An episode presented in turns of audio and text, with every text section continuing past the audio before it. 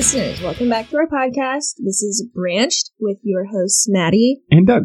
And today we are going to be talking a little bit about tattoos, a little bit about art, a little bit about a few other things. Just stuff. You know, what the degenerates are into these days. What are degenerates into these days?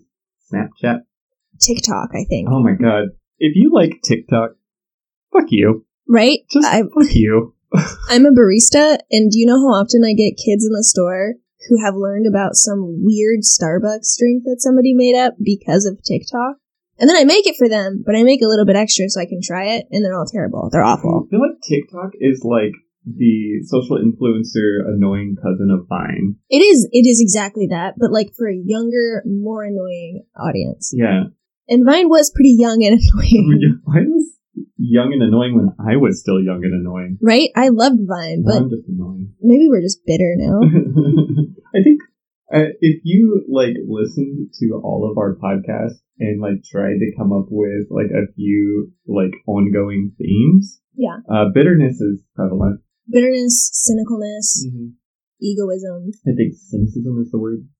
What did I say? Cynicalness. Oh my god. This is going to be a great podcast, folks. Maddie's hungover. Do I tell them that? Yeah. Okay. Yeah. Maddie had a lot of wine. Maddie did have a lot of wine. Yeah, now we're here. So, this morning I had to go to McDonald's because Doug needed coffee, I needed hangover food, and I'm broke because I spent all my money on tattoos. So why don't we talk about that? That's a decent transition. Yeah, why don't we talk about that? Let's talk about tattoos. I was trying to count them yesterday and I miscounted because I was drunk. And so I was like, Is that what you do when you're drunk? Count my tattoos? Like, let's see how many tattoos I have. See how many more I can have by the end of the night. So I was like talking about it because somebody had asked me before, like, what's your favorite tattoo? And I'm really lucky. I love all of my tattoos. And so I was going through them and I was like, wait, so I have 1, 2, 3, 7. I have 7 tattoos, which is completely inaccurate. Okay. I have 9 tattoos. You have 9 tattoos? I have 9 tattoos. I'm so annoyed. Let me tell you why I'm annoyed. Because I remember when you got your first tattoo. Right. That was not that long ago. No, it was less than a year ago. No, it was a year ago. My first tattoo I got 11 years ago, and I have 6. Mm-hmm. They're addictive. They are. We could talk about the addictiveness of tattoos. I think that you need to go to a group.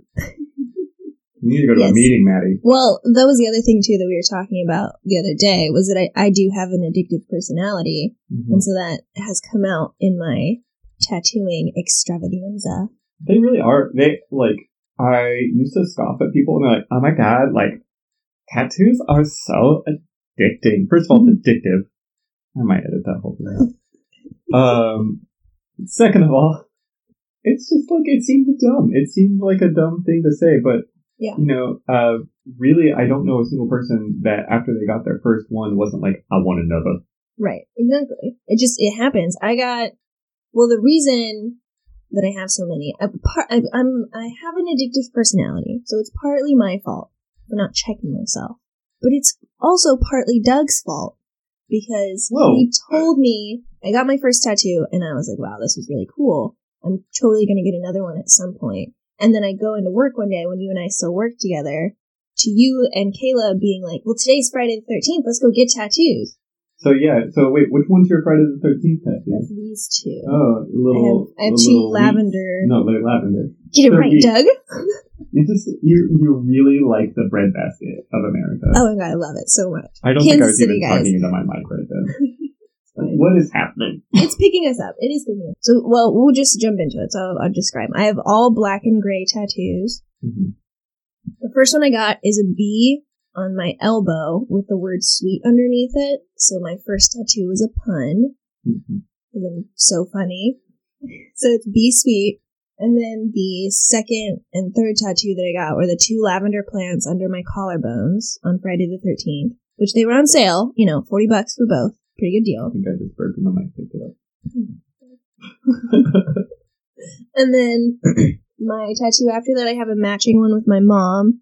It's a pretty good size owl bust. I have a matching tattoo with my mom. Oh, it's epic. And, like, me and my mom are not pussy motherfuckers. So I was like, do you want to get a matching tattoo? And she was like, yeah. And I was like, okay, let's get owls. My mom loves owls. And she was like, okay. So I have an owl piece that is half of my arm now, and my mom's is over half of her arm with like a big border and everything. Like, it wasn't like, oh, like I'll get like a wrist tattoo for my mom. No.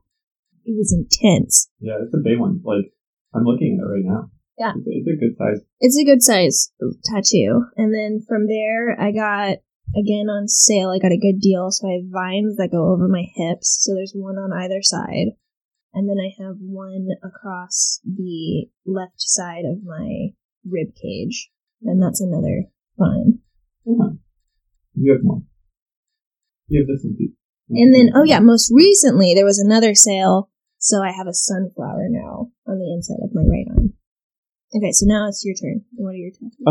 Okay, so it's important to know about my tattoos that I used to be very different than I am now. Right. That's what tattoos are, though. They're a timeline. Yeah, that's a good way to put it.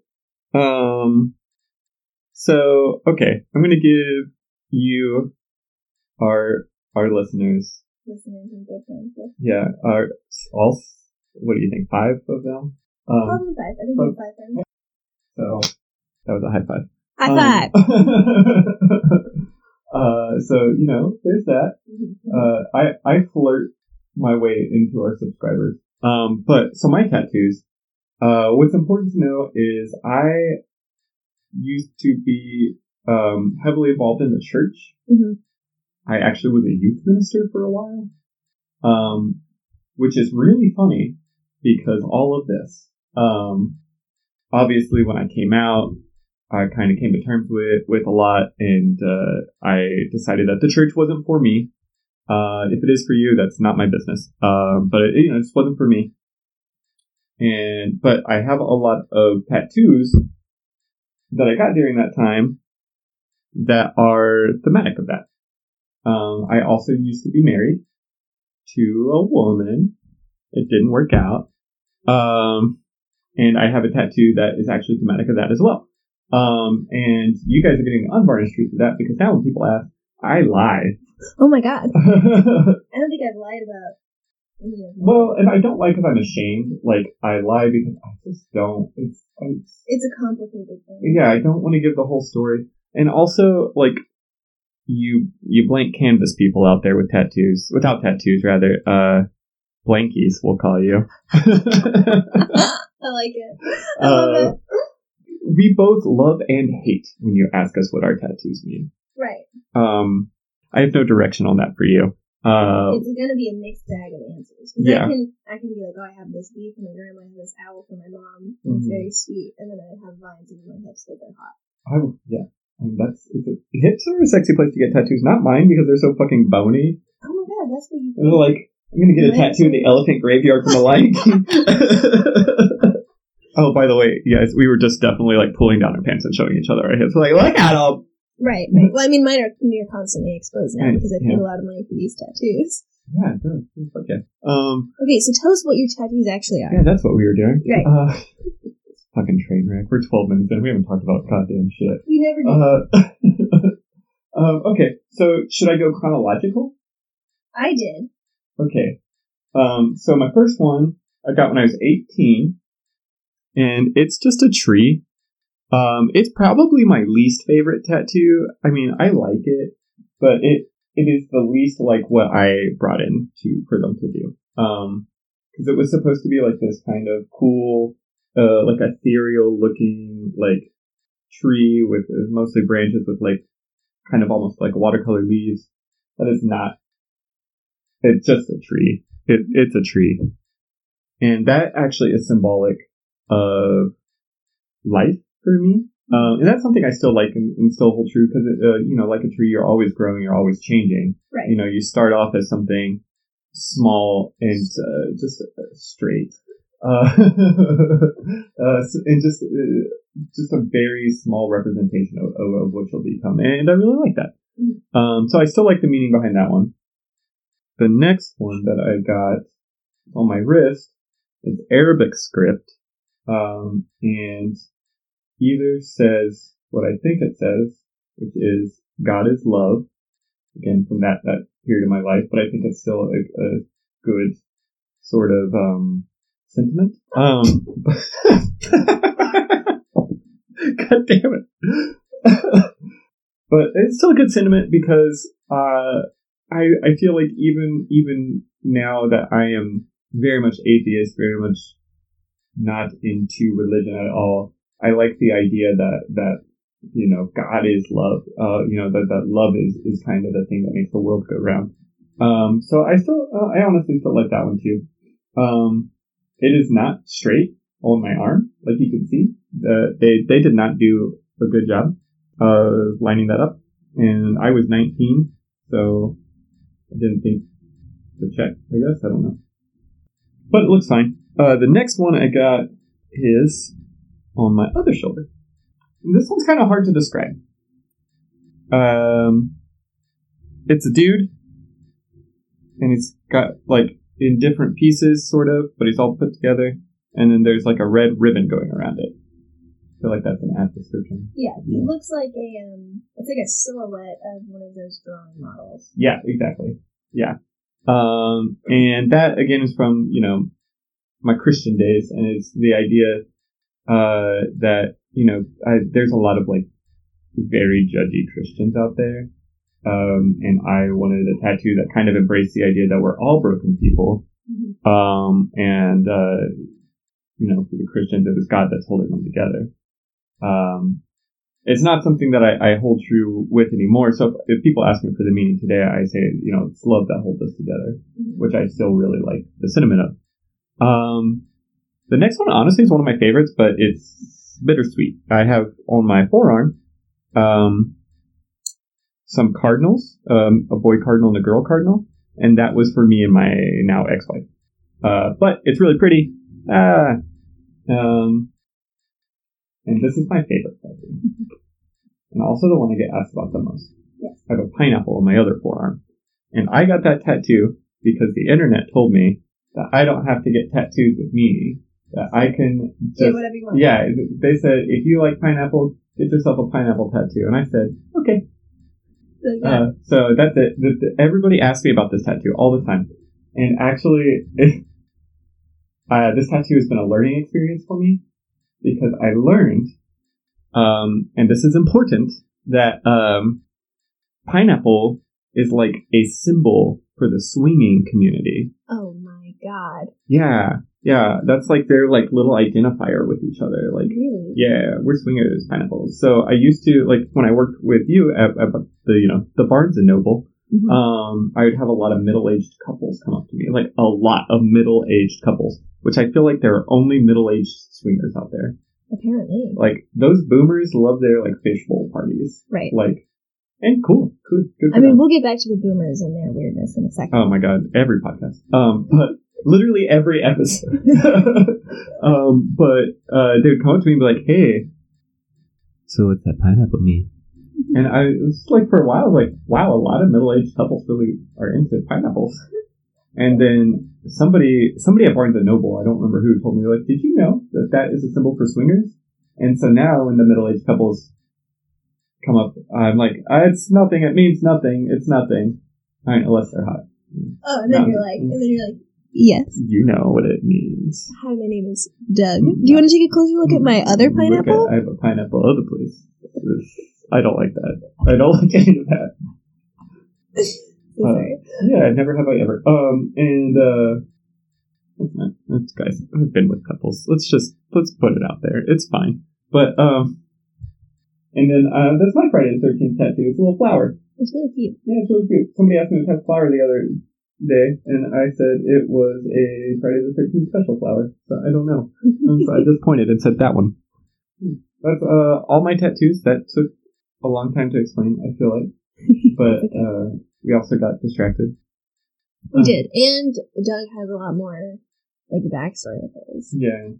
I guess, well, because yours are very much, like, a time and place where you were in your life. Yeah. This is what I was feeling. This is what I was going through. Well, and I feel like even now, the ones that I'm getting that don't have meaning, like, that's very much a timestamp. It is still a timestamp. You know. That's why I say that some of mine don't have meaning, but they're still meaningful. Mm-hmm.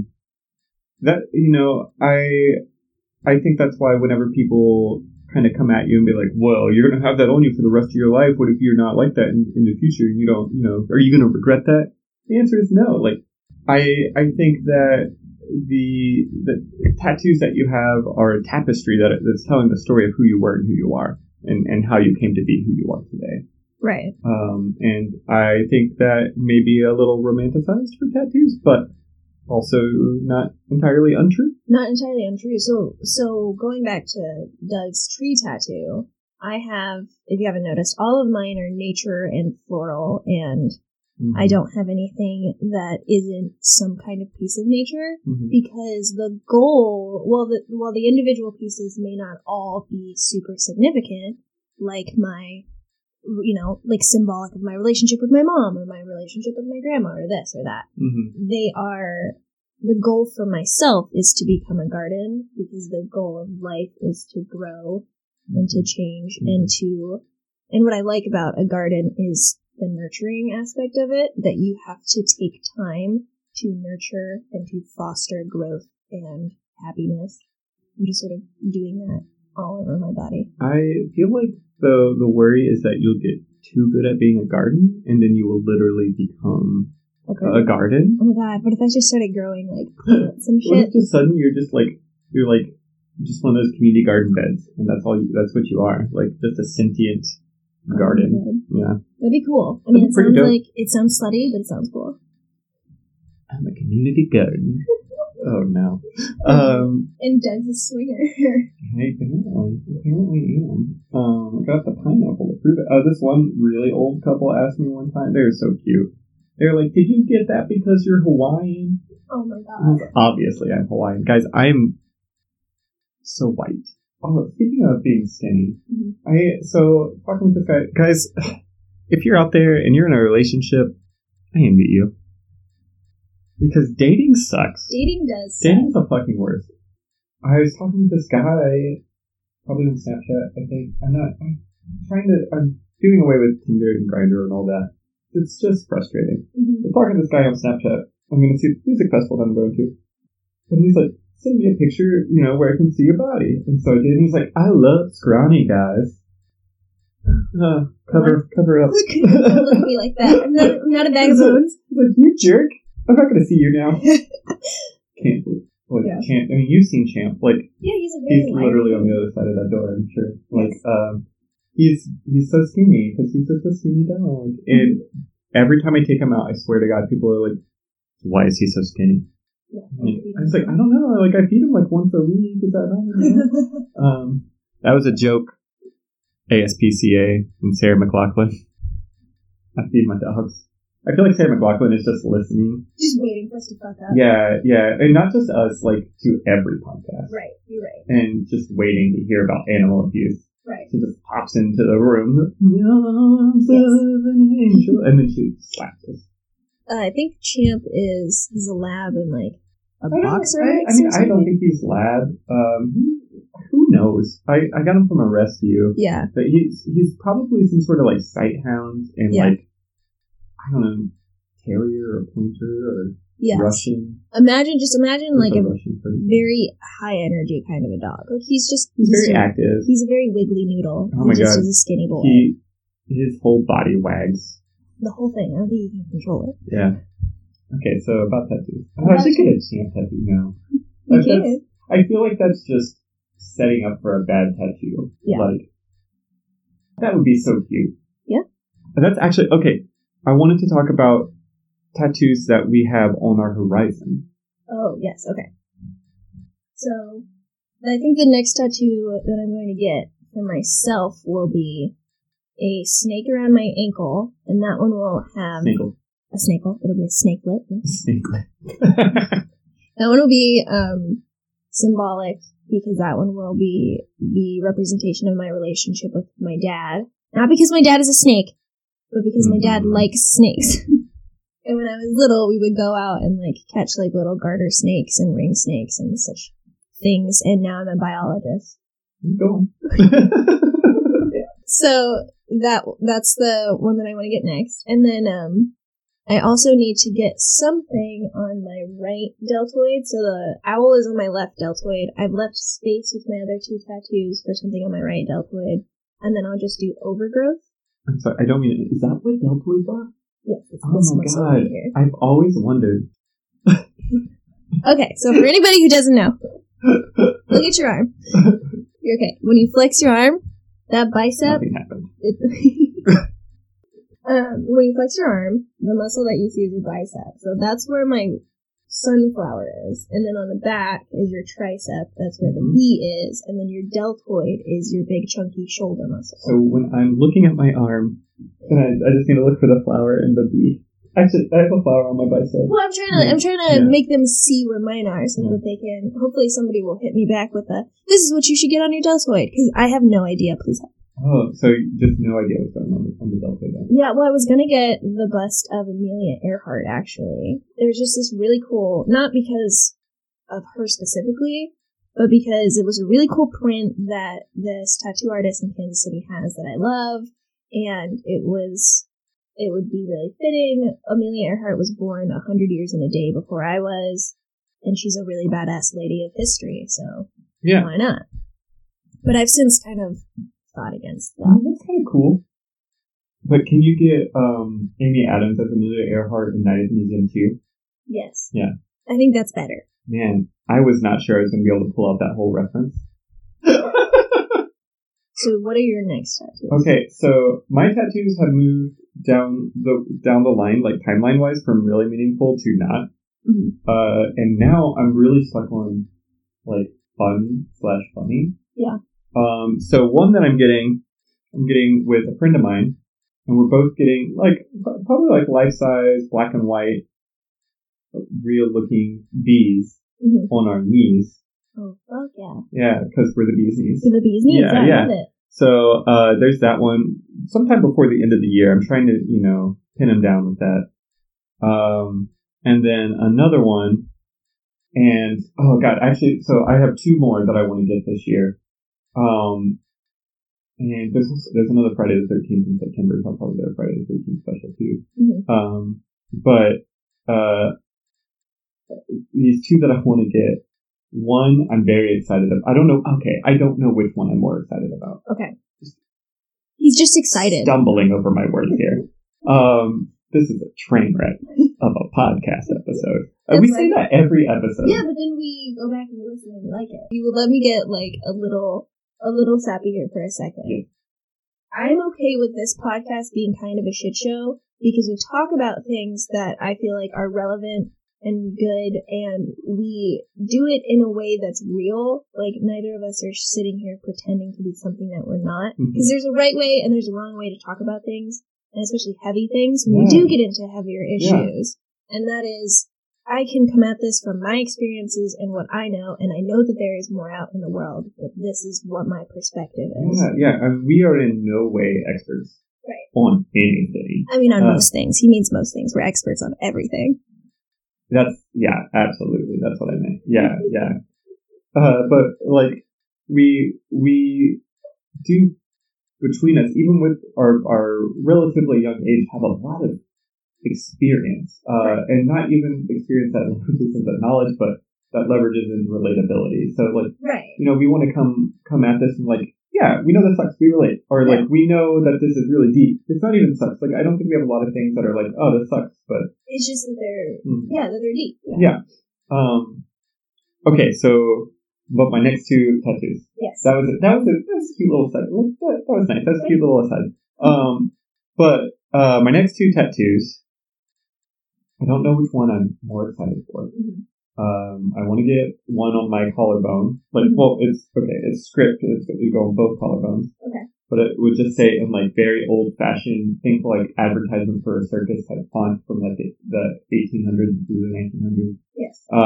And it's going to say, "Be gay, do crimes." Oh my fucking god! That's written on my whiteboard in my house. Yes. I made for electronic music. events such as the festival I'm going to, there's a thing called candy, which is beaded bracelets. Yes. And I made one that said #BeGayDoCrimes. Oh my god, I love it. Yeah. So I'm going to get that one.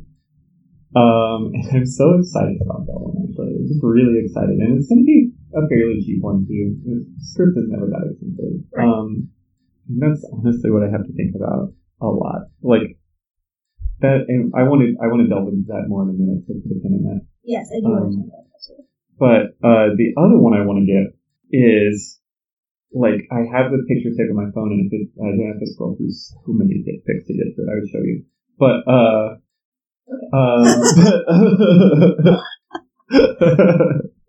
but it's this cartoon dinosaur T-Rex with two grabbers in his hand, and it just says in like very comic booky font, "Unstoppable," and he's got this look of like joy on his face. Right, because now he can do it. He can do anything. He can do anything. He is unstoppable. So I want that as well. Okay.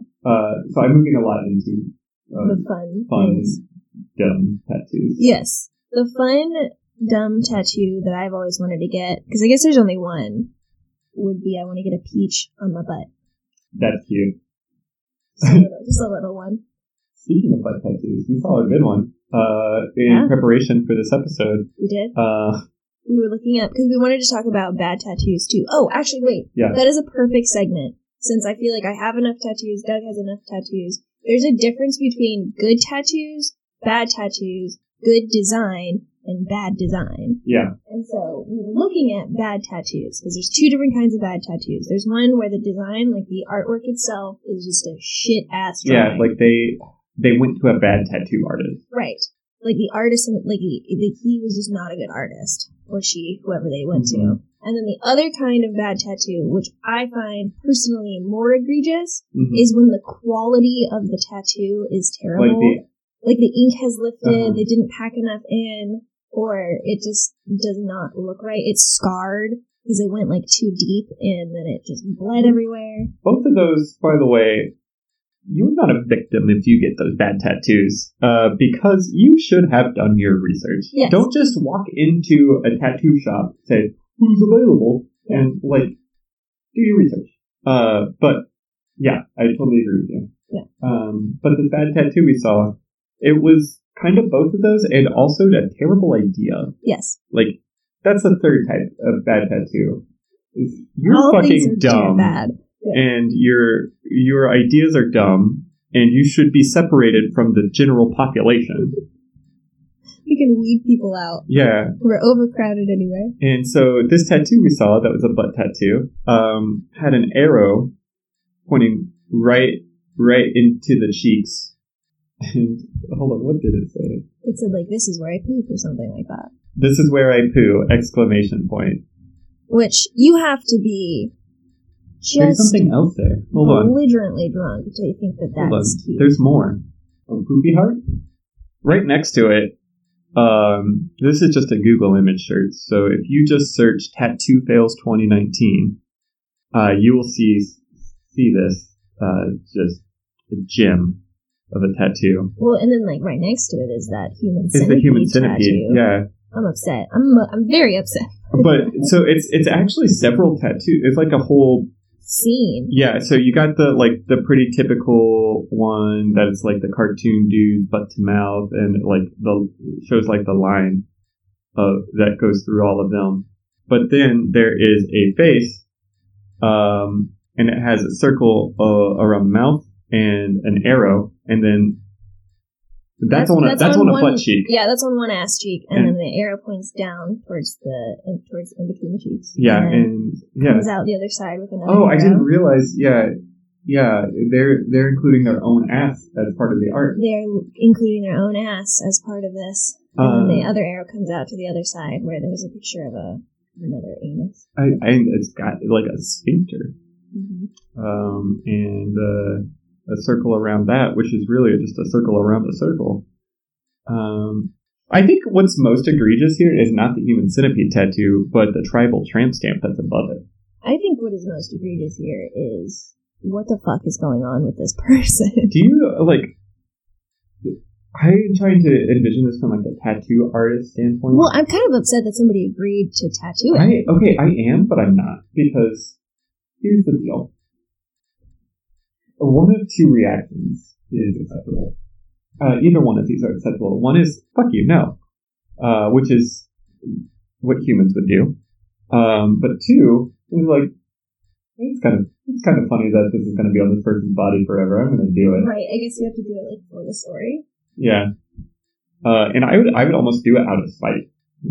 Like, fuck you, you have to deal with this. But then at the same time, you have to remember that this human is electing to have this on their body forever. What's scarier is this human probably votes. I hope not. Okay. Yeah, that's enough about tattoo. We do kind of want to talk about myths and misconceptions about tattoos, and I think the money thing will come in here because there are ways to get good cheap tattoos, and there are ways to get like really shitty cheap tattoos. Actually, I want to start with. I want you to explain the good cheap tattoos because I don't actually know a lot about that. The good cheap tattoo? Well, part of it is just that I've been really lucky. So, in order to get a good cheap tattoo, what I would suggest doing is going to your local tattoo shop. Like, do your research, look at their portfolios. I'm assuming they would be online. They would have a website or on Instagram or anything. A lot of tattoo artists have Instagram dedicated to their tattoos. Yeah, absolutely. And so, follow them. And see what they're up to, and then just sort of like be on good standing, like go get a tattoo, like talk to them about it, and like understand their rates, like where they're coming from. And then if you want to, if you wait long enough and you follow a certain artist for a while, they'll have specials. I mean, that's how I've gotten over half of my tattoos. So like the vines over my hips, that was a 4-hour session, which should cost like $500. Yeah. It was $350. Wow. So she was just having a special going on because she was doing like a fundraiser for something. And I was like, hey, like that's amazing. Like, would you want to do these vines? And she's like, oh, that sounds really cool. Let's totally do it. Yeah. And then I have the Friday the 13th is a good way to get super cheap, but also dinky tattoos. Well, and you have to be okay with, like, if you want your tattoo to be something that means something to you, like, Friday the 13th isn't a good option for you, so you have to be okay with flash or pre-drawn tattoos. Right, which is, yeah, flash is pre-drawn tattoos. And so that's not something that you want to do, like, for your first tattoo, because everybody wants like half control, like, oh, I want it to be this, and then what you'll realize as you go that it's not really about you being in control, it's more about almost the opposite. I feel like exactly, it's not that giving up control, it's not getting choked during sex.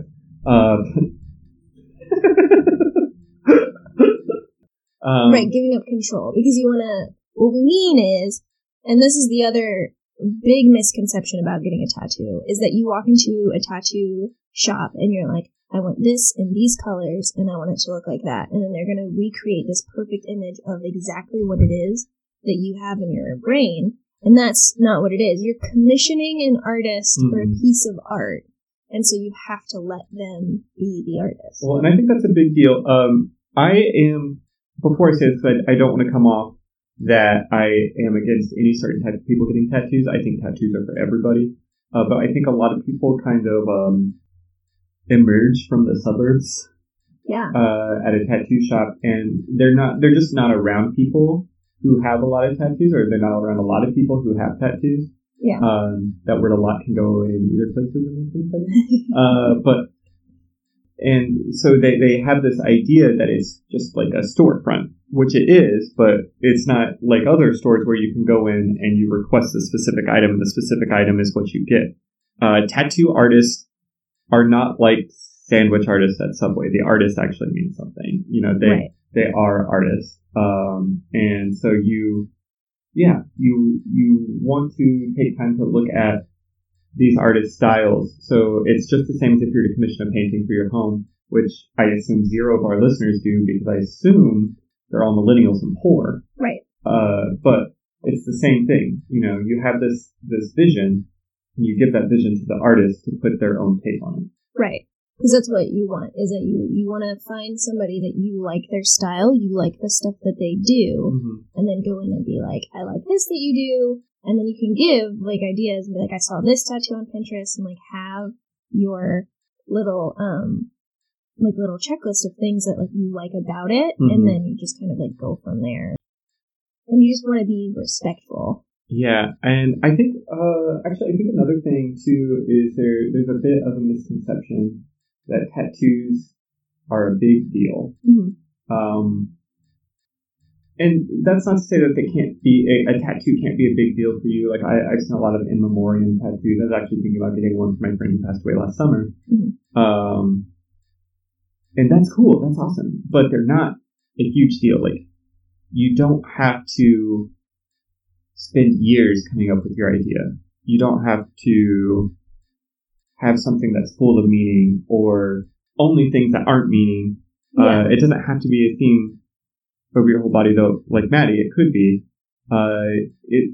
Tattoos are just a great way to visually express your personality. Right. So, okay. So we're talking about, like, myths and misconceptions about getting tattoos and all those things. Oh, we should talk about pain level really quick. Okay. Yeah. I experience a varied level of pain. Yes. I think it really just depends on, like, how much you've eaten that day. Like, oh, I didn't think about that. And, like, it's like, and, like, you don't want to, I don't know, overbook yourself if you get a tattoo, because they do make you really tired. Yeah, I mean, especially if you get a big one. You have a lot of adrenaline going. And let's just put this on the table for you blankies. Tattoos hurt. So when you ask, did it hurt? There's not a tattoo that there wasn't some level of pain. And people who said, actually, I thought it felt good, those are the freaks, and also liars. But I guess it doesn't feel bad. Like, well, I mean, it feels good in that it's an adrenaline rush. Yeah, you definitely feel the adrenaline. Right, and so it's kind of like a And honestly, for me, this is gonna sound kind of weird, but it's a way to help cope with anxiety to some extent, because it's a thing that kind of freaks you out. Like, there's a needle, there's buzzing, like there's this big high adrenaline rush, and then if I can do it, I'm like, yeah, like, I just conquered something that made me anxious. Yeah. And so it becomes kind of a release. Oh, that's cool. Yeah. And I think people ask me a lot, they probably ask you the same, like, what area of the body hurts the worst? And granted, I only have tattoos on my arms. But it honestly, it depends a little bit on the tattoo artist too, like how far they're pressing down, that kind of thing. But, like, between my left forearm and my right forearm, completely different levels of pain. Really? My left forearm hurt like a motherfucker.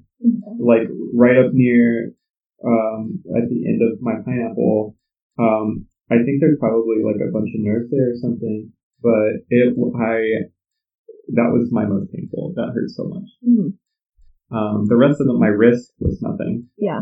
Oh, and I also learned, so, the tattoo artist who did, the vines over my hips, I was just kind of, shooting the shit with her as we were doing it, and those hurt really bad because they're over the boniest parts of my body.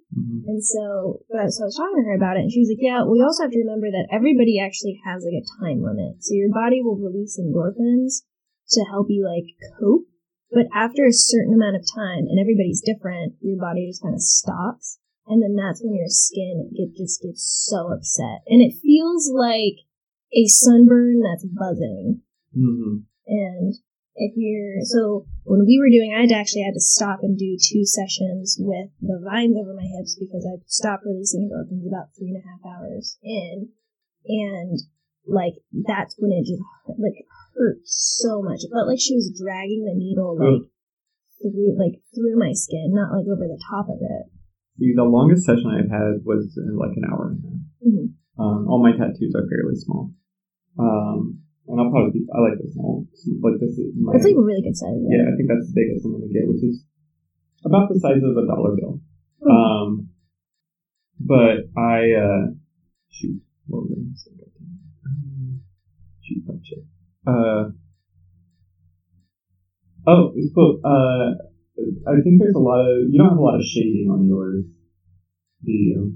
I do. Oh, you do. Yeah. So, did you feel like outline or shading was more painful? I find outline far more painful. Yeah, it's a lot sharper. I think it's a different kind of needle. It is. I don't know. It is a big sharp needle. Yeah, and it's longer. It looks like a fountain pen. Yeah, and whereas when you are shading, it's like a fat stumpy needle. Mm-hmm. Which you have to pack in a lot of ink over a wider area. Mm-hmm. It's like different kinds of paintbrushes. Yeah. So you have like your ballpoint pen for your outline, and then like, I don't know. Yeah. And then something else for the shading. Yeah, but it hurts. That's what you know. It hurts. It's not crazy painful. I don't feel like it's like getting stabbed or something, but I don't really know for sure. Mm-hmm. I don't have any evidence to back that up. But it hurts. And I feel like another misconception is there's this weird idea that people go out and get drunk and get tattoos. But most tattooers will not tattoo you. Yeah, any tattoo artist who is any level of professional will not do that. They will not. Or if you're visibly high or any kind of not sober, yeah, they're not gonna do it. Right, and so I was also talking to the same tattoo artist, and she sort of described to me as tattooing as like the last frontier of the wild wild west. Wild wild west. What? No, you want to try again? Wild wild west. Why don't you do the whole thing though? Okay. She described to me that tattooing is like the last frontier of the wild, wild west. Mm-hmm. So there's some lawlessness, and there are some of the rumors that you hear where like some tattoo artist is gonna like go out and like shoot up and then come back in and tattoo you. Mm-hmm. Some of that is still true, but a lot of that is changing, and most places are really professional, mm-hmm. very clean. And if you are drunk or high, they're not going to tattoo you. And you don't want them to tattoo you. Alcohol is a blood thinner. That's why they won't do it. Because you're just going to bleed like a motherfucker, mm-hmm. and none of the ink is going to stay. Mm-hmm. And so, honestly, my advice, too, is don't make permanent decisions when you're drunk, first of all. Right. That's just, or any kind of lit, just don't do it. Mm-hmm. But don't even have a couple drinks before, honestly. I get, like, the idea behind it, like, it might calm your nerves, you know, kind of dull the pain. But I did that with the one on my shoulder here, and I bled like a motherfucker. Yeah. Like, a lot. Mm-hmm. And I did not like that. Right, because it makes it harder for the ink to stay. Mm-hmm. And then you're just, like, mm-hmm. sitting there with, like, a scarred tattoo. And I really had to work a lot with, like, moisturizer and things like that, because it was scarring. Mm-hmm. So, just be sober, at least for those couple hours. Yeah. You can celebrate by getting smashed later. Right. But actually, you brought up a good point with the tattoo artist being professional. Mm-hmm. I think that's another thing, and kind of a good segue into something else that we had wanted to bring up, and that is sort of how tattoos are viewed in society now. Yeah. Tattoo artists is like the only job you can have outside of prison bitch where you can have face tattoos, right, and it'd be okay. Right. And I don't think prison bitch comes with a lot of like medical benefits. Well, actually it does, yeah. Actually, complete medical benefits. I mean, you get... Yeah, there's a doctor. And then you have kind of like a bodyguard, I guess, because you're somebody's bitch. Yeah, and you don't have to wait for referrals, I feel like. I don't know, though. Maybe. I don't know. Maybe you do. Keep an eye out for a prison bitch episode. Prison listeners, can you inform us how that works? Just 17 emails just saying it sucks. You're so wrong. But like, it's not a lot of professions out there you can have visible tattoos like above your collarbone, right? Or on your hands. On your hands, yeah. Those are still no-go areas. But I've noticed it's changing a lot, too. Yeah. I guess if you work at a bar or you're like a barista or something, you get away with a little bit more. Mm-hmm. Not necessarily for, like, major corporations like Starbucks. I remember, and actually Starbucks has gotten a lot more lax. I worked at Starbucks in 2011, mm-hmm. and you could not have any visible tattoos at all, which is crazy. because it is kind of counter to the vibe that they're trying to give off with the baristas. Like, we're cool, we're good. Right. We don't like Starbucks. Right. No. Even though one of us serves Starbucks coffee. Listen. We have bills. We have bills to pay. I'll sell my soul, you know, to pay my bills. I'll sell my body. Okay, wait. So how tattoos are viewed in society? Well, when we first were incepting the ideas for this podcast and all the things that we would branch out to, one of them was tattoos as social currency, in that it has always been, even from the beginning of tattoos, which it was like it started really long ago in human history. So you guys know, I don't know if you guys remember the guy that they found frozen in the ice. I believe they found him in Germany. Yeah. He actually had tattoos. Yeah. And those are the oldest. Sick teardrops. Yeah. Those are the oldest known tattoos that we've seen, and the thought is they were either the product of some kind of healing ritual or something along those lines. But they've always been very purposeful. So then the other record that we have that kind of started tattooing is from like the Pacific Islands. So the Pacific Islands is the other place where tattoos kind of got started, and that it was actually Navy men who went out to these islands and saw people getting tattoos, and they're the ones who do it with a stick and the hammer, and they kind of tap in. Little like stick poke tattoos. Yeah, they're very much, they're just stick and poke tattoos, and they do like the big ornate tribal like sleeves and everything. Yeah, you know, think The Rock and that big piece that he has on whatever side of his body. That dude. Anyway. And right, so we had people that were in the Navy. They went and they saw like that happening, and they would get a little tattoo while they were there, and that's kind of where that whole tribal tattoo thing sparked. Is they would do like kind of funky versions of that, and then brought that back to the United States. But in the United States, it was only if you were in the Navy or if you were a criminal that you had tattoos. And so that's where a lot of those stereotypes come from. Yeah, and I've noticed, and we were talking about this earlier, it's radically changed over the last, I would say, decade. Yeah. The view of tattoos. I'd say a decade. And what's crazy about it, and this is how you know it's a radical shift culturally, baby boomers are accepting tattoos. They are to some extent. I do have a funny story. Okay. So, and you know this story, but have I shared this on the podcast yet? Okay, well, it's relevant. Episode, so it's you might not have. I think it's in one of the ones we lost, but I was sitting outside on my break at work, and I was wearing a shirt that revealed 4 of my tattoos. It revealed the bee on my elbow, the 2 lavenders, because I was wearing, it was like a cut t-shirt, and then the owl on the other side. And I was just sitting outside on the bench, and then this older gentleman, I guess, walked past me and saw me, and I had these tattoos, and then, because I was looking down or something, he just assumed that there was no way that I could be up to any kind of good. So he went inside, and he told my boss, he found our manager, and goes, "There's an orange-haired feller outside on the bench shooting up drugs." So many things wrong with that statement. Literally everything that he could have gotten wrong, he got wrong. You were outside. I was. That's correct. I was outside. You were on the bench. I actually wasn't even on the bench. Oh, I was sitting down like on a stair beside the bench. So technically, I was not on the bench. But my boss comes outside and he looks around and he's like, "Oh, that's so weird. Like, I just had a guy come in and tell me there's somebody out here doing drugs." And I'm like, "Nope, I'm the only one that's been out here for like the last 20 minutes. Like, what the heck?" And I thought he was messing with me. I was like, "Oh man, that's so funny, guy. You got me." No, this man looked at me, assumed that I was a man because I have short hair, which is not orange, by the way. And then, because I have these tattoos, just thought for sure that I was doing drugs. What was crazy is Maddie didn't even bring the drugs that she usually shoots up to work that day. Right. Because she didn't even do it. I know. Usually I do.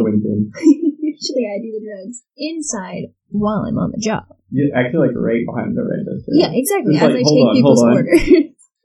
Just slapped my vein. I saw them do that in Trainspotting, so I feel like it's a real thing. Right, that's how you do the drugs? The drugs, yeah. I think they did that in Trainspotting. Actually, I can only remember bits and pieces of that movie.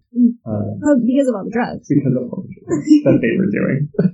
Especially my memory. It made my memory spotty. So, like, some of those stereotypes are still very real, and yet it is still very much a dramatic shift. Because you call tattoo artists now tattoo artists. They're not, like, tattooers or...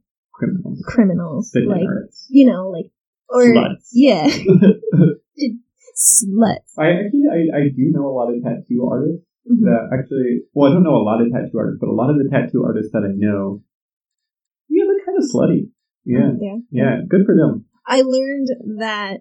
I mean, and there's just so many different facets of this culture. So you have to remember that it started out as something that you get in prison, and then you get it while you're in the military. So you have these two very different facets of society. Very rough facets. Yes, but on two total different social hierarchy ends. So, like, on one end, you have prisoners and criminals who are on the very, very bottom of the social hierarchy. And then you have these military guys, which throughout most of the 1900s was, like, the highest you can be. There's so much respect for you. Yeah. And then they come back with these tattoos. And so when those worlds, like, start blending and other people get involved, it just creates all sorts of wild things. Well, and, so I remember what I was going to say. Besides that story, but I think that man wasn't quite a boomer. I think he was probably older. Yeah, probably. Boomers being late 40s to early 60s at this point. They, as a whole, have come a long way. And that's insane because they are the group of people least likely to change their views on anything. Right. Ever. Stubborn motherfuckers. And I don't know what life did to them, what our grandparents did to them. They do not change their minds. I'm talking about you, Mom. Yes, they're very stubborn. You already know. And I really hope that my mom listens to these podcasts. I think you'd be really happy. Oh, I told my mom that I would give her the okay on certain episodes she's allowed to listen to, and then which one she is not supposed to listen to. If my mom was going to be disappointed in me by now, she already would be. I guess that's true.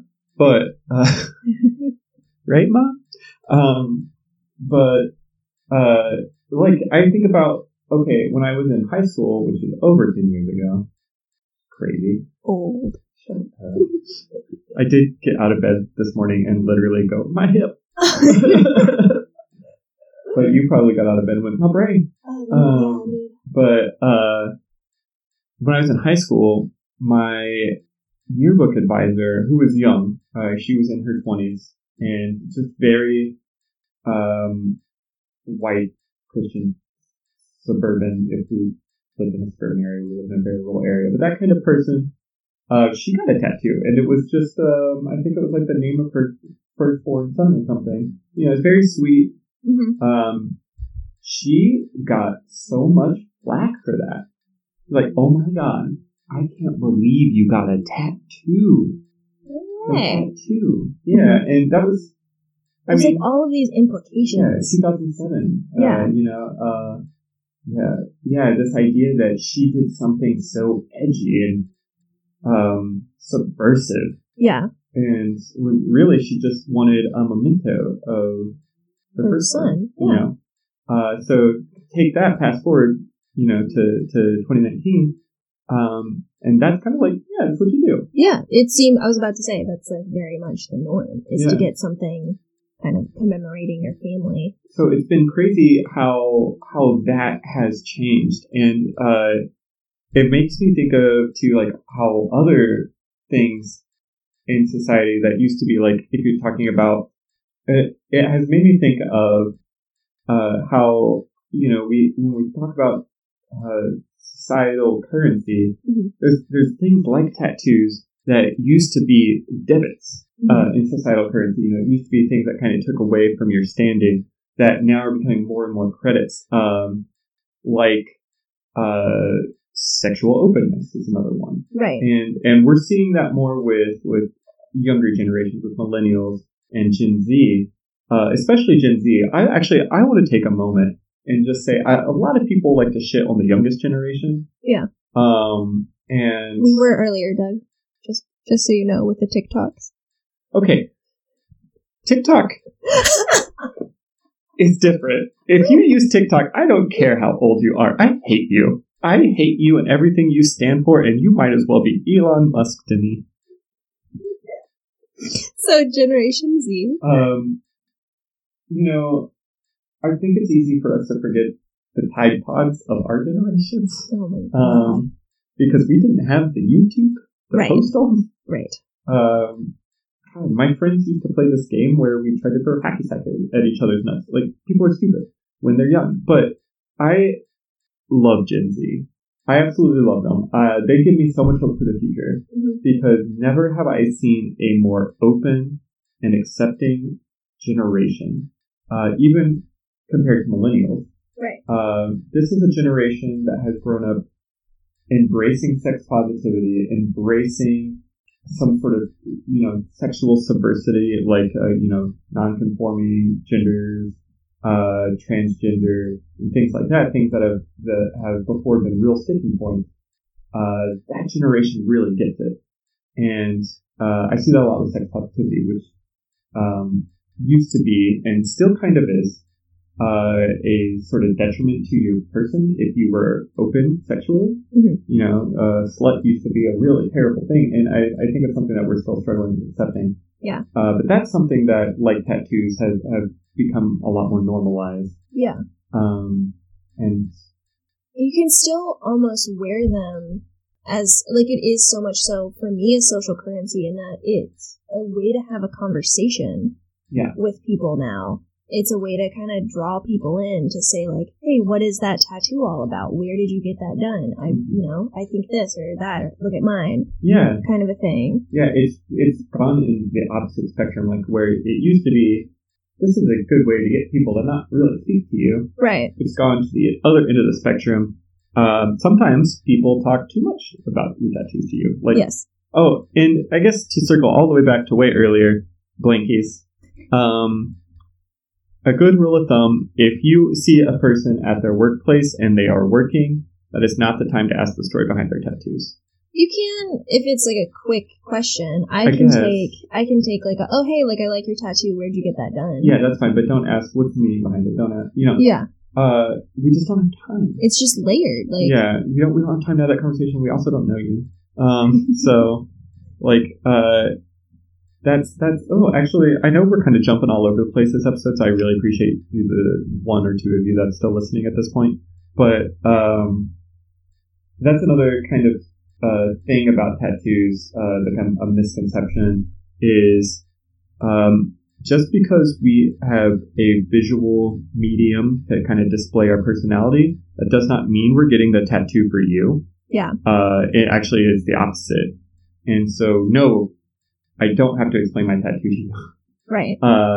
Because it's not for you. Just because you can see it does not mean it's yours.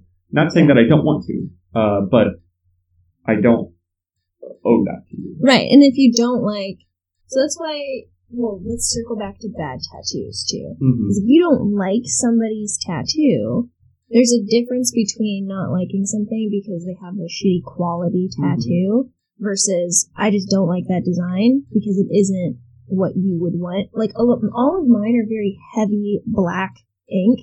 Mm-hmm. And a guy came up to me one day and said, hey, I really like your tattoos. And he was like, you know, it's so wild to see people have, like, good quality tattoos. And I'm like, yeah, I really like it when people have really nice tattoos and take care of them and all that.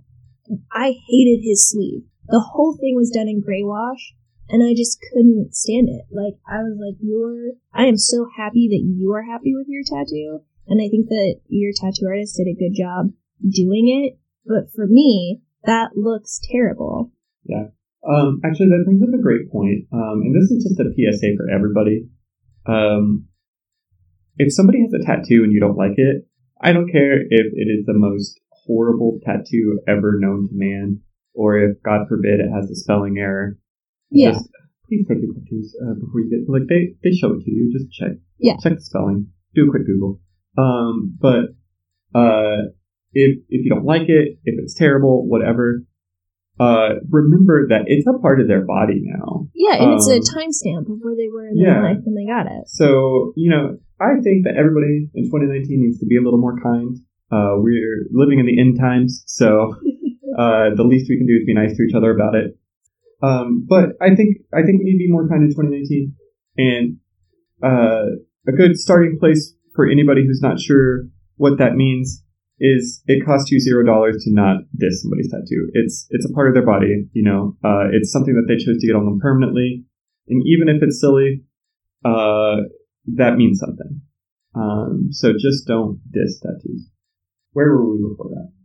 But I like where we're going with this, mm-hmm. because it used to be like this symbol of hardness, and in a different interview that I had with a different tattoo artist in Kansas City, he sort of missed that because he started tattooing in the 90s, and he was like, this used to be a way of showing my independence, of my individuality, of, you know, like a fuck you to the man. And now he's a little upset because the social currency has changed so much that, like, it's a way in now. And so it's just kind of funny that there's more than one perspective on it. Like, there's, like, it is still to me an individuality thing.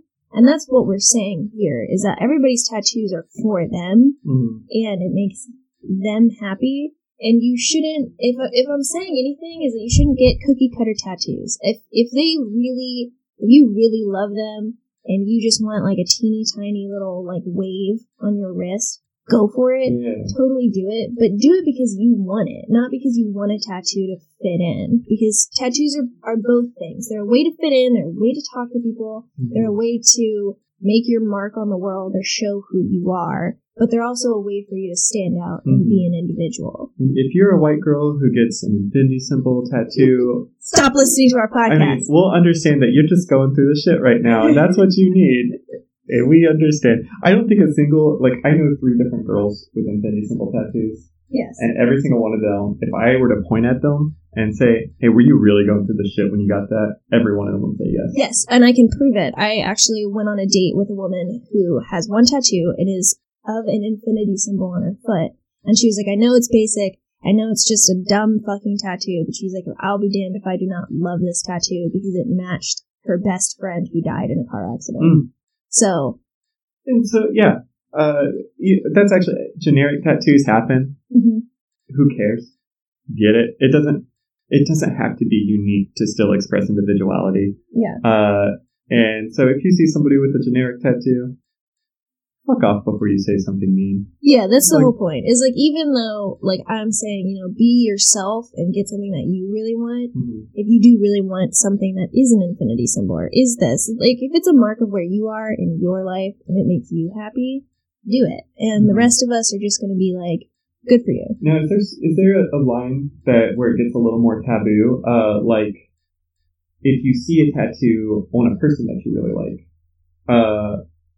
if you see a tattoo that you really like on a person, yeah, it's probably not cool to get that same tattoo. No, that is not cool. Because it's not cool for 2 reasons. It's not cool because that's their tattoo, and, like, you can really like that. You can take your own spin on it, go for it. Mm-hmm. But the other thing, too, is that tattoo artists don't want to do somebody else's tattoo. They're, like we were saying before, they're artists. They want to make art.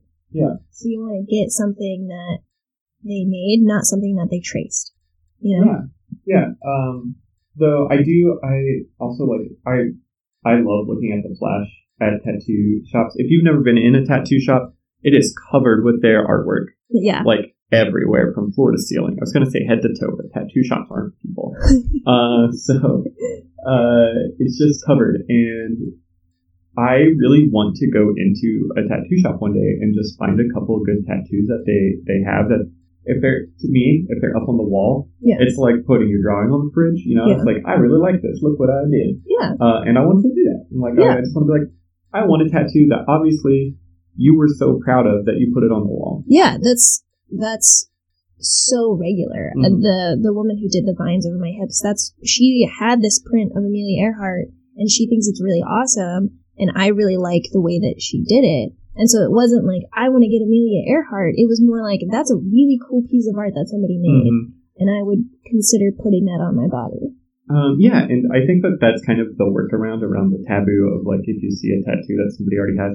Because the truth is, I mean, not 100% of the time, because I have watched tattoo artists just sketch out things for the wall. Mm-hmm. But very likely, if there is a piece of flash in a tattoo shop, somebody has that on their body already.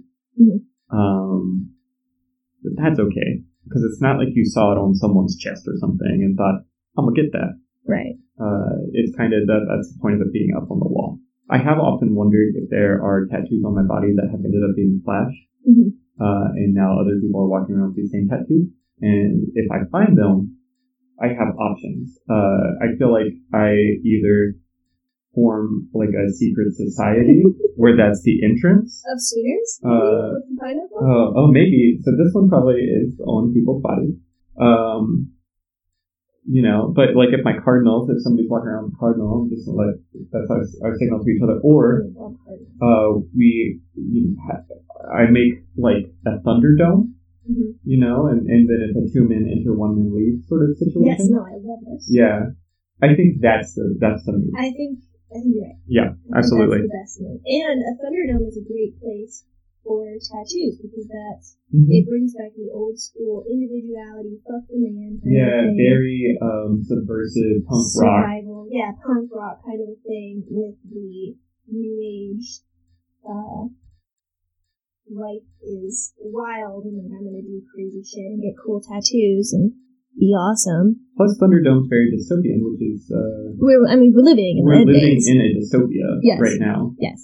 So, yeah, I think the moral of this podcast is we need more Thunderdome. It definitely has like a lot of places for like those weird people to like hang off of and watch people kill each other. So yes. Yeah. And then the other thing that we could talk about is. Mm-hmm. This is good. So we were talking about social currency, and what if we can now move into our second to last point, which is how we view art. We actually do have points on this podcast. Yes, we do. We've been talking about tattoos as social currency, as a way to express your individuality, and all of these different pieces, because that's what tattoos are. Tattoos are an amalgam of so many different things, and so many different cultures, and so many different places and times in human history, that it becomes like just an ever-changing art form. And so what we were going to talk about for our next point is just how we view art in general these days. Yeah, and kind of compared to how it used to be. So one of my favorite shows of all time, 30 Rock. Yeah. I assume you watched it. Yes. Yeah. And Alec Baldwin's character on there talked about art. He's like, there is no good art anymore. Everybody knows that art is just pictures of men riding horses. Yes. And I think that still holds true today. Yes. Yeah, absolutely. It's the only real art. It's the only real art. Well, and it's just wild because I began my career aspirations wanting to be an artist. I wanted to be an illustrator, so I have very strong opinions about dumb things like brushstroke length and colors and pink in general. It's an accent color. It should not be used as the main focal point of any kind of piece. It's an accent color. Anyway. Okay. I will agree to disagree there. I feel like it makes other things deeper, but it cannot sustain. So it's always very interesting to me to see how other people view art, and it is very much a generational thing. Like we were saying, like boomers and millennials think of different things as art, but there's a concept called high versus low art. Okay. And high art is like stuff that hangs in museums.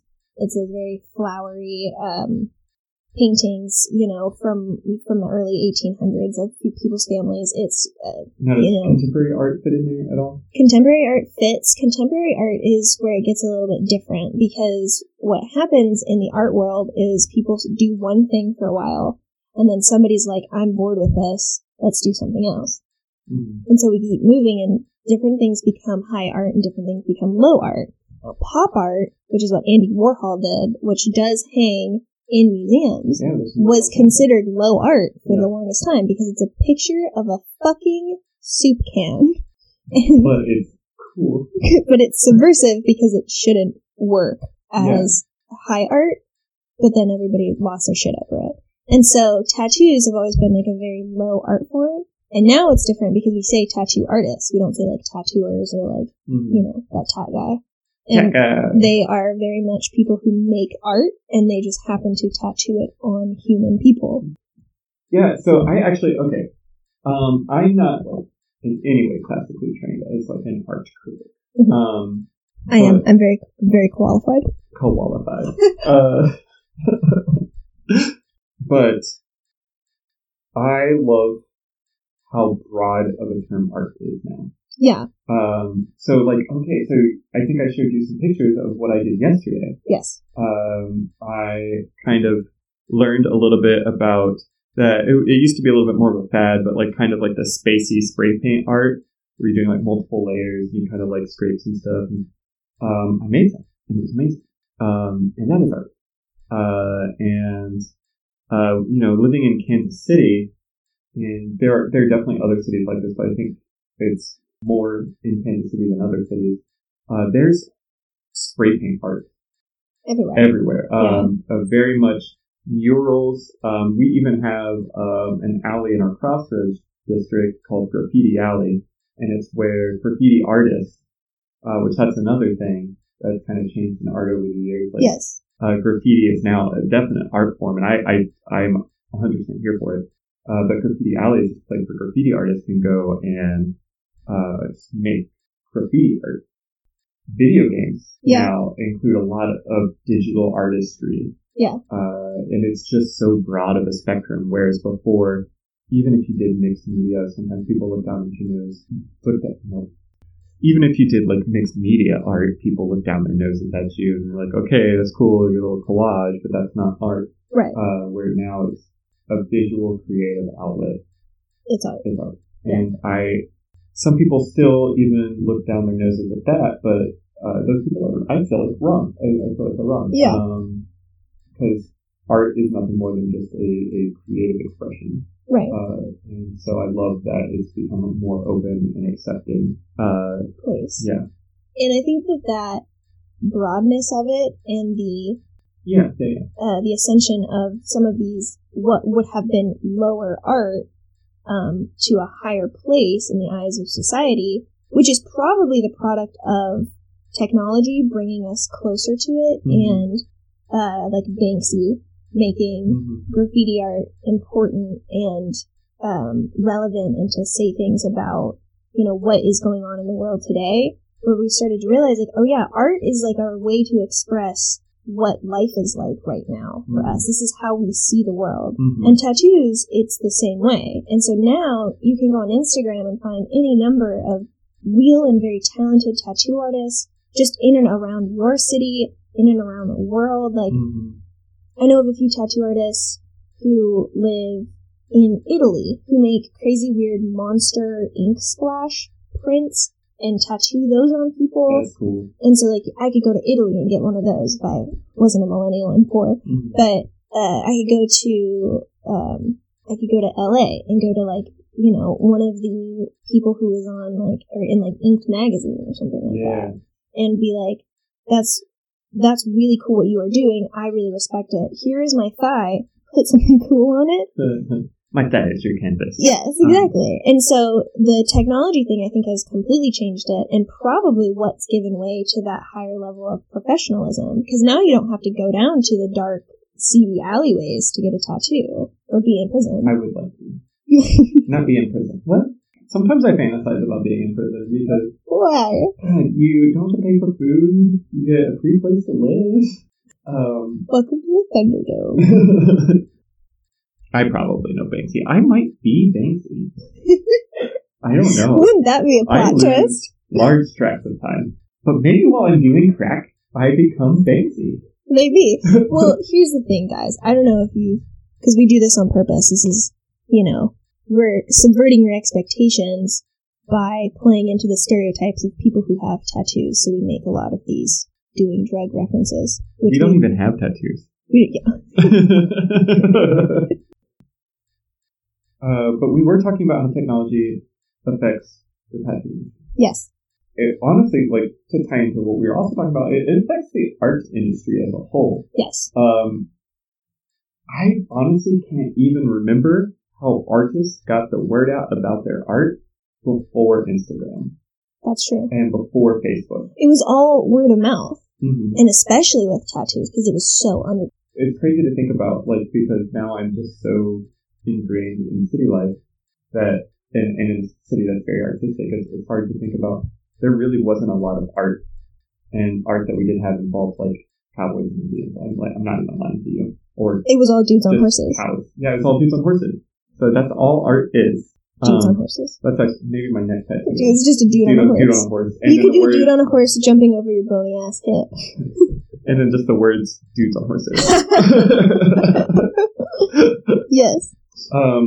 It just has revolutionized the game. Mm-hmm. And I mean, social media, that's what I do with one of the main things I do for money, is manage social media for businesses. I picked up a one for this, queer punk band. Yeah. I'm so excited about. Oh, that's but,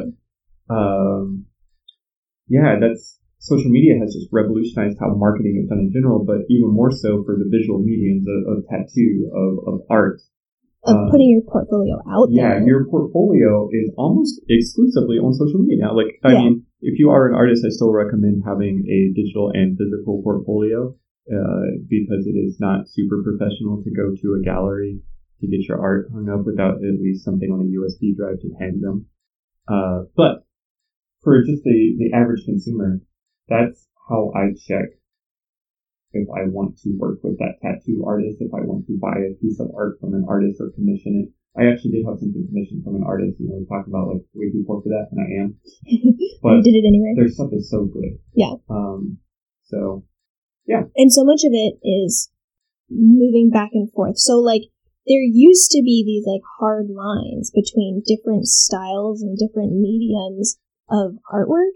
And now there's so much influence from one area to another where we see, old school, Asian or Japanese watercolor prints that then moved west, and now we see them a lot as people's, pieces for their home and everything. Mm-hmm. But all of that also moved into tattooing also. I love that sort of inspiration in tattoos. I love seeing that kind of, very old school Eastern painting style. Yes, which I would love to have a piece like that at some point. The ways that specific style filtered through Japanese tattooing and then filtered through over here into America even kind of makes it kind of weird. Mm-hmm. And that's where we get these funky huge pieces with koi fish on people's backs, and there's tigers, lots of people with kabuki masks and stuff like that. Oh yeah, I saw a really beautiful tattoo of a geisha that I absolutely loved. Yeah, and all of that kind of came over, and they started to become these symbolic pieces that mean more than one thing. And one thing too that we didn't mention before about something to do with social currency that tattoos give you is that it gives you a bit of a respect, you sat in a chair for a long time to get this piece, you're tough now, which is kind of nice. Sometimes I will even lean on that if I'm somewhere and I'm you know what, people are actually going to be more likely to start shit because I have four visible tattoos. Gosh, that are big. Nobody thinks I'm tough. I feel out of the two of us, people are more likely to think you're tough than think I'm tough, actually. Probably. Yeah. It's Doug's smallish boyfriend. I am not small. No. I am, though. I mean, neither of us are very intimidating at all. We're just goofy fucks. We're very goofy. Yeah. It's fine. But I feel we are goofy and lovable like a dog, and people don't really like to hit dogs. I feel I've been spattering in a lot of, if you don't have tattoos and you want to talk to somebody about their tattoos, and I feel I have been very contradictory in a lot of things. So I want to kind of recap that because I feel like it's a nice little PSA. And then I also want to add in one last thing about if you were talking to somebody about their tattoos. It is never obnoxious, and it is 100% always okay, at least in my life, if you love someone's tattoo, to tell them. Yeah. Please. Nothing makes me happier than people like, oh my God, I love that tattoo. And I think that that's really what your point was earlier, mm-hmm. is that talk to people about their tattoos. Just don't be a dick about it. Don't question somebody too much. Like, be respectful of, like, the time and the place. If you're at a party and you want to know more, ask more. But then also, be ready. If you're at the bar and you see a cool tattoo on your bartender, don't ask for the story behind it because they don't have time to give you that story. And then also respect if maybe it's not something they want to talk about because it could just be something that they just don't feel like explaining right then. Right. It has nothing to do with you. It has everything to do with where they were then. Yeah, and what they feel comfortable sharing. Yeah. But always compliment tattoos. Like, yes. I sometimes, when I'm at a place and I want to just kind of make some new friends, if I see a tattoo, even if I don't really care for it, I'll be like, hey, I really love your tattoo. You can see the joy come on their face. Oh, it does. Yeah. And if you talk to me about my tattoos, I'm 100% just light up. I'm like, yes, just give me 4 hours. Yeah. So if you want an easy way to make someone feel good, just compliment their tattoos. For sure. So how would we touched on a lot of things. We did touch on a lot of things. That's what we do, Branch. Yes, we touch things. That's not what I meant. So how I would recap it is I would say that tattoos have a long and very diverse history. Mm-hmm. They've been a part of human culture for a very, very, very, very long time. And they've meant a lot of different things. And they've gone through a lot of different transformations. Very amorphous. Yes, and so where we are at with it now is different from where we were before, but all of those pieces from its past still exist and they are still represented now. So I guess to recap, I would just say tattoos are a bit of everything. And everybody who has a tattoo has a bit of everything. It's a bit of them, it's a bit of their artist, it's a bit of life in general, of experience, of where they are, of what is going on in the world. It's our way of mapping that out on ourselves and expressing it. The view of tattoos and its evolution has also kind of correlated with how we are viewing other things and accepting other things. We didn't really get into that as much, but I think that's a really cool thing, though. Tattoos are cool. Everyone's starting to think so. Yeah. Get with it, Blankies. Let's go get some tattoos. Yeah. Cool. So in between now and the next time you listen to a Branch podcast, I don't know, go get a fucking sleeve or something, you dope ass motherfucker. Yeah, let's do it. All right. Love you guys. Love you.